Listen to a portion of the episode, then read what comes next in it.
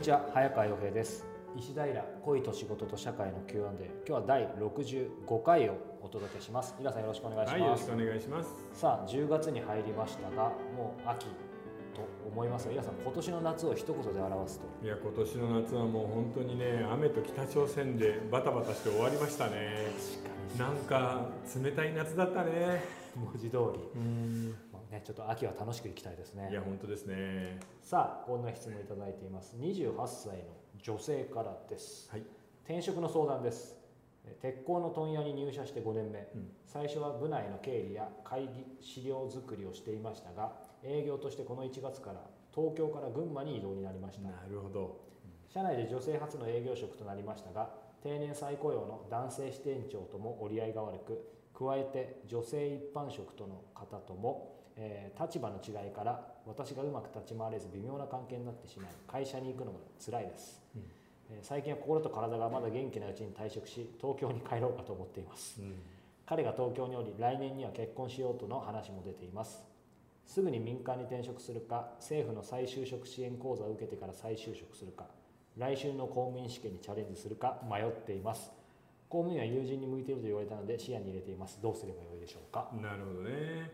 うん一つ言えるのはなんか真面目だよねこの人。真面目ですね。うん。で正直言って選択肢がたくさんあるので迷ってるって感じだよね。ちょっと贅沢ですね、うん、しかもその彼とも結婚しようという話も出てるから、あのー結婚してしまったら、まあ、来年するとしたら、はい。嫌でも東京に帰ってきちゃうよね。なりますね。そしたらここのね、えー、と群馬営業所っていうのはなかなか厳しいんじゃないかな、ううん、確かだから、まあ、5年働いたんだから、まあ、僕としては多分できれば結婚してしまってちょっと東京で一休みしてそれから転職だったりその就職の支援講座なんかを受けて次を目指すっていうのがいいような気がするんだけどね。ん、そうですね、まあ、彼女が今後ねどどうしたいのかとかにもあると思うんですけど絶対この鉄鋼の問屋でっていうんだったらね、うん。話はいやー鉄の世界ってあの完全に男社会じゃないですか。はい、でしかも鉄鋼はあの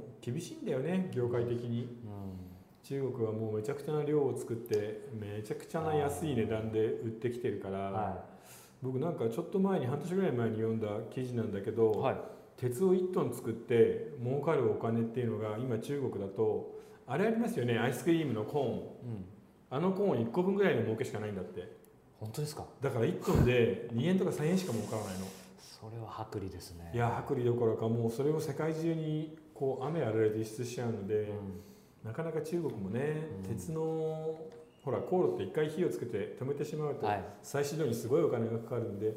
誰もやりたがらないんだよね、はい。今どんどん削ってるって言うんだけど設備を。うん。ということで鉄の業界はこれからも厳しいと思うから、ねそんなにこだわらなくてもいいんじゃないかな。彼と結婚して、東京でちょっと一休みしてそれから再就職を考えるっていうのがいいと思いますけどね。まあ、年齢もまだね若いですし、うん、28だったらチャンスだよね、うん。これが5年後になって334になると結構厳しいから、今がいいんじゃないですかね。